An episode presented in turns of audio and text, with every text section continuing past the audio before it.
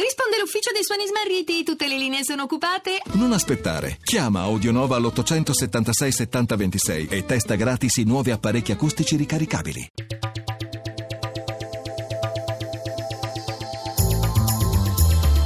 GR1 Economia. Buongiorno da Giuseppe Di Marco. Borse europee positive, bene il comparto dell'industria nel vecchio continente. Per i dettagli ora ci colleghiamo con Milano, la linea Paolo Gila. Buongiorno da Milano. A metà seduta le borse europee confermano il livello di guadagno già manifestato in mattinata. Milano e Francoforte avanzano di circa mezzo punto percentuale, mentre Londra e Parigi si apprezzano di poco meno di un punto. La risalita del prezzo del greggio con il VTI a 44 dollari e 70 centesimi il barile tonifica soprattutto i titoli del comparto energetico, ma in luce oggi sono gli automobilistici dopo i dati delle immatricolazioni in forte ripresa in tutta Europa e che avvantaggiano la posizione di Fiat Chrysler sul mercato europeo dove diventa il quarto costruttore per volumi e diffusione. Contrastati appaiono i titoli bancari e gli assicurativi, in calo lo spread dopo gli accordi tra le istituzioni europee e la Grecia. Sul mercato secondario dei titoli di Stato il differenziale di rendimento tra BTP e Bund scende a 197 punti base con il rendimento dei nostri decennali all'1,97%. Infine i cambi, l'euro incrocia il dollaro a 1,1175. Grazie a Paolo Gila. È in corso a Imola la presentazione del primo festival della pubblica utilità. L'iniziativa si svolgerà all'autodromo della città romagnola il 20 ottobre.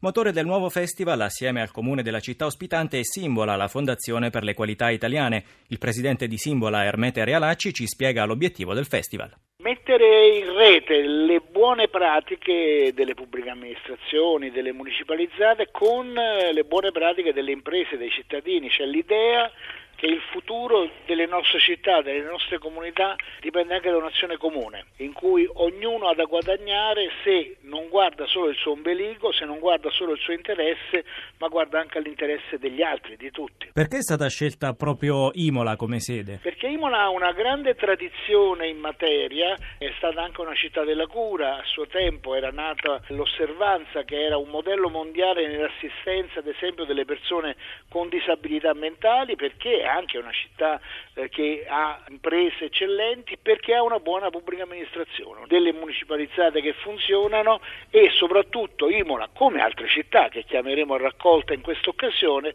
vuole scommettere sul fatto che il rapporto fra pubblica amministrazione e cittadini è la chiave del futuro anche dell'economia. Dopo questa prima edizione il festival verrà replicato? Sicuramente, noi vogliamo farne un punto di raccolta delle radici del futuro, diciamo, delle buone pratiche che esistono e che fanno sperare in un'Italia migliore.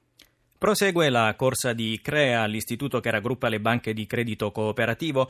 I vertici dell'istituto hanno presentato lo stato di avanzamento dei lavori per la costituzione della holding. Entro il 2018 saremo il terzo gruppo italiano per sportelli, ha detto il presidente Giulio Magagni. Sentiamo Sandro Marini. È uno sguardo rivolto al futuro quello di Crea. Con la costituzione del nuovo gruppo bancario, l'istituto risponde al nuovo scenario disegnato dalla riforma del credito cooperativo. I passaggi sono già programmati. Entro fine anno sarà presentata la domanda a Banca Italia e alla Banca Centrale Europea. Con il loro via libera, il Crea sarebbe operativa dal secondo semestre del 2018. Ad aderire al progetto 162 banche, di cui 58 al nord, con una forte presenza nel Veneto, per un totale di quasi 2600 sportivi sportelli. L'istituto può contare su 10 miliardi e mezzo di fondi propri e su un totale attivi di 125 miliardi di euro. Il presidente è Giulio Magagni. È un gruppo che lavora per far sì che le banche di credito cooperativo nella loro originalità storica rimangano tali ma rafforzate dal supporto di un gruppo eh, centrale che le aiuta e che le supporta nell'ambito dell'attività di tutti i giorni. Il CREA punta a diventare il terzo gruppo bancario del paese per numero di filiali dopo i colossi interi Intesa San Paolo e Unicredit e il quinto per attivi, un obiettivo che apre la competizione con l'altra holding concorrente, Cassa Centrale Banca, e con la più piccola ma storicamente importante Cassa dell'Alto Adige che gioca la sua partita su base regionale. Ed è tutto, grazie a Cristina Pini per l'assistenza e a Carlo Silveri per la parte tecnica. Da Giuseppe Di Marco, buon proseguimento di ascolto su Radio 1.